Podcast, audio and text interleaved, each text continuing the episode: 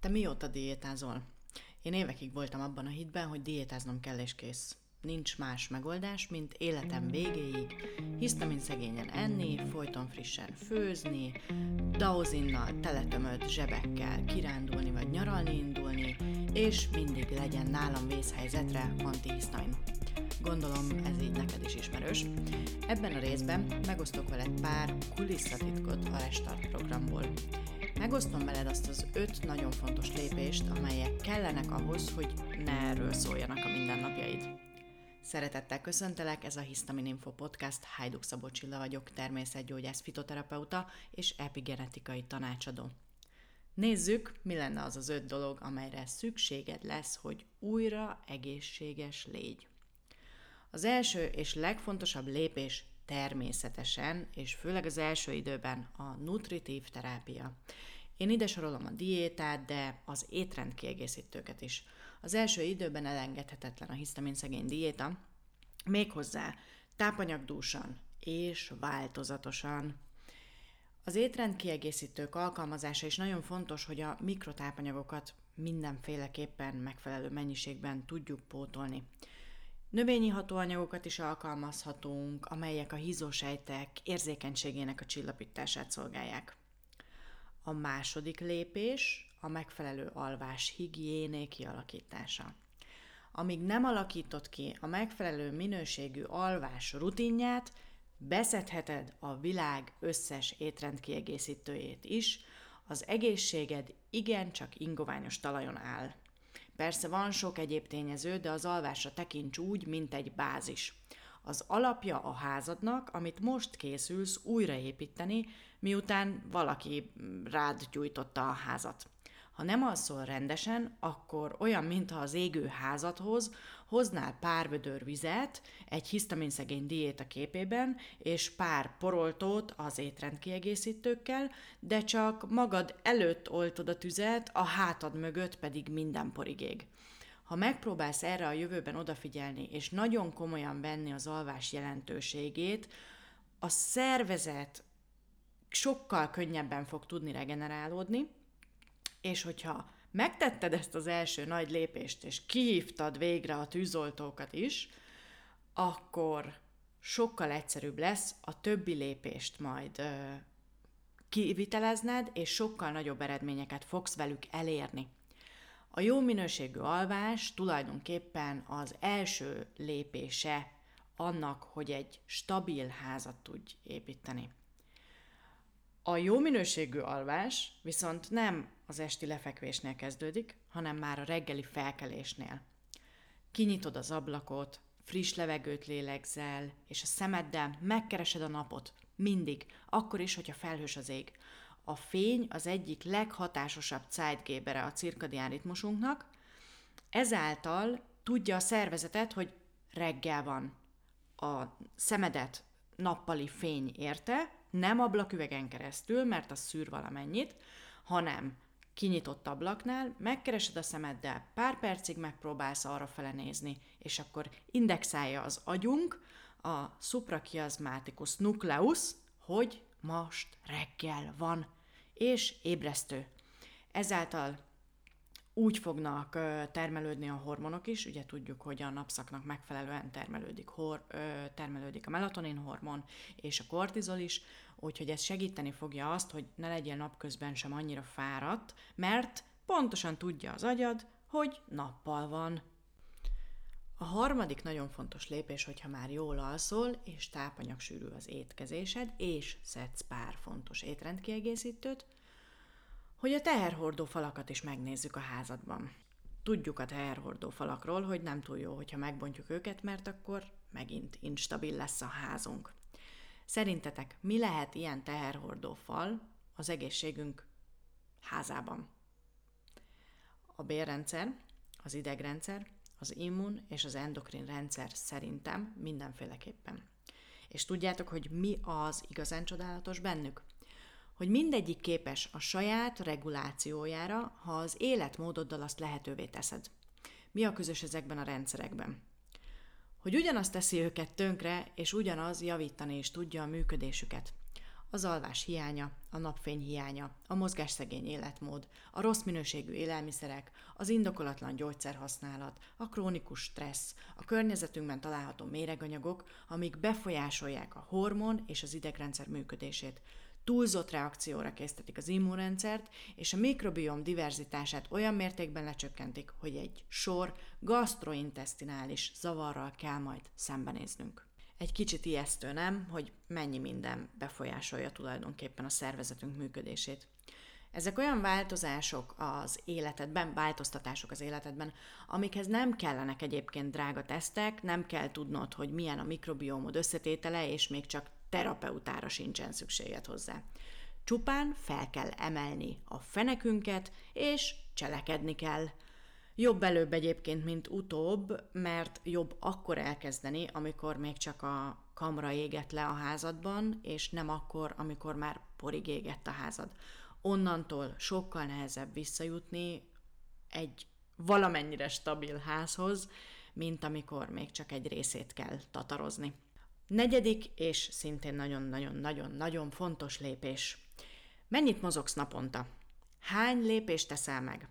Irodai atléta vagy, aki a számítógép és a kávégép közötti maratont futja naponta többször és ennyiben kimerül a mozgásod, vagy fordítasz erre is némi energiát? Óriási hiba, hogyha valóban csak ennyit mozogsz, pláne akkor, hogyha hisztaminérzékeny vagy.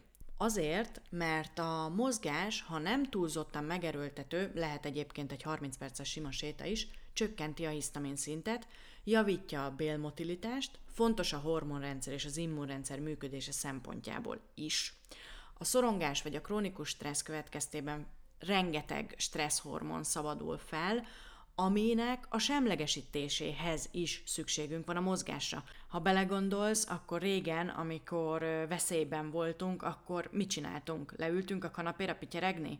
Amikor az oroszlán éppen a hátunk mögött futott és üldözött minket? Nem, hanem mozogtunk, méghozzá futottunk, és ez segítségünkre volt abban, hogy ezeket a stresszhormonokat, amik ilyenkor nagy mennyiségben felszabadulnak, például hisztamin is egyébként, azt a szervezetünk semlegesíteni tudta. Úgyhogy a mozgás különösen fontos a hisztamin semlegesítéséhez is, egy olyan pontig, amikor ez még nem túl megerőltető számodra. Hogyha nagyon megerőltető, nagyon lihegsz, nagyon felmegy a pulzusod, akkor viszont sajnos áttesünk a ló túloldalára, és a mozgás maga is hisztamint szabadít fel. Úgyhogy figyelj oda arra, hogy hol van a mérték, mindenkinek máshol van a mérték természetesen, mert mindenkinek más az edzettségi szintje, de próbáld meg belőni a sajátodat, és természetesen az lenne a legjobb, hogyha ezt folyamatosan tágítanád, tehát növelnéd, hogy hol van a mérték, de próbálj meg időt szakítani arra, hogy mozogsz valamennyit. Ha nincs időd, nem kell ám nagy dolgokra gondolni, elég, hogyha mondjuk a biciklit vagy a sétát választod az autó helyett, hogyha nem kell messzire menned, vagy például a munkába reggel és délután hazafele gyalogmész, hogyha nem 20 kilométerre dolgozol. Nem kell naponta, vagy két naponta 90 perces joga órára menned, az is nagyon sokat segít, hogyha leteszed az autót, és ami gyalogosan vagy biciklivel járható út, azt inkább úgy teszed meg. Napi tízezer lépés legyen a célod. Az ötödik lépés vagyis ötödik lépcsőfok, ami az egyik mindent eldöntő lépés az egészséged érdekében, az a méreganyagoknak a kizárása. A jelenlegi környezetünkben a testünk egyik legfontosabb funkciója a beépített méregtelenítő rendszerünk, ami bizony valakinél jobban, valakinél kevésbé effektíven működik. A májunk az egyik fő hisztaminbontó szervünk. Ha egész nap azzal van elfoglalva, hogy a permetezőszer maradványokat, az alkoholt, a gyógyszereket, a kozmetikai szerekből felszívódó méreganyagokat, vagy a műanyag éthordótból kioldódó bisphenol át semlegesítse, hidd el, nem lesz annyira boldog, hogyha te még ráöntesz egy vödör hisztamint az étkezéseddel, meg azzal, hogy non-stop szét stresszeled magad. A méregtelenítés nem arról szól, hogy grapefruit levet iszunk olívaolajjal, meg boltban vásárolt gyümölcslevet iszogatunk napokig egy-két szelet roskenyérrel. Ne dőljetek be ilyennek, a szervezetünk tökéletesen jól végzi a dolgát, ha hagyjuk, teljesen ingyen és bérmentve, nem kell cifrázni. Ha csökkented a bekerülő mocsok mennyiségét, ezt nem tudom szebben mondani, azzal a leges legtöbbet teszed a májadért és a méregtelenítő rendszer megfelelő működéséért. Persze, lehetne cifrázni, hogy genetikai teszt alapján így meg úgy a méregtelenítő fázisait a májnak segítsük, különböző étrend kiegészítőkkel, de ez már csak a haba tortán. Egyébként a méregtelenítés az alapokban nyugszik, hogy be sem visszük ezeket a mocskokat. Persze, ha valakinek kiöntötték amalgámmal a száját 20 évvel ezelőtt, és ebből fakadóan néz most szembe komoly egészségügyi problémákkal, akkor szükség lesz a további támogatásra, de az alapokat sosem szabad szem elől téveszteni, és az alap az pedig az, hogy csökkentjük a méreganyagoknak a bekerülő mennyiségét. Hiába szed valaki nakot májtámogatásra, hisztamin esetén egyébként is bajos, ha mellette egyébként meg nem stimmel az étkezés minősége, az alvás vagy a mozgás rendszeressége. Önthetjük magunkba a drága étrendkiegészítőket, és igazából az első példámra visszatérve, akkor az ugyanaz lesz, hogy magunk előtt ráöntünk az égőházra egy pár vödör vizet. Mögöttünk meg porig ég minden. Ezen az öt lépésen kívül van még rengeteg apróság, amivel ha már stabil a házad, akkor kidekorálhatod. Mikrobiom elemzés, genetikai tesztek, fancy étrendkiegészítők, különböző trekkerek, mint az Apple Watch vagy az Oura Ring, Whoop Band, amivel tovább tudod optimalizálni azt, amit elkezdtél, amit elkezdtél felépíteni. Sokszor látom, hogy a másik végéről kezditek, igazából fogalmatok sincs még, hogy mi az, ami oda vezetett, amilyen állapotban most vagytok, tehát fogalmatok sincs, hogy hogyan kellene egészségesen élni, de már több, akár százezres mikrobiom tesztet is csináltattatok, és kezeltettétek is a tiszbiózist vagy a szibót. Ez egy szuper lehetőség a napjainkban, csak az, amitől a szíbó kialakul, az nem attól van, hogy oregano olaj hiányod volt. Az alapok hiányoznak. Ahhoz, hogy ezek az egyensúlytalanságok, mondjuk a mikrobióm esetén, vagy akár a hormonális rendszerben, meg se tudjon jelenni igazából. A másik pedig, amikor még látom a problémát, hogy mivel hiányoznak az alapok, hosszabb, rövidebb idő elteltével újra megjelennek a tüneteitek, és nincsen tartós javulás. Hiába a százezres teszt, hiába a pontosan személyre szabott, arra írt kezelés, már ha van olyan szerencsétek, hogy valóban valaki egy ilyet készít nektek, akkor is nem tudjátok, hogy mi vezetett oda igazából, mert arról meg már nem szól a fáma.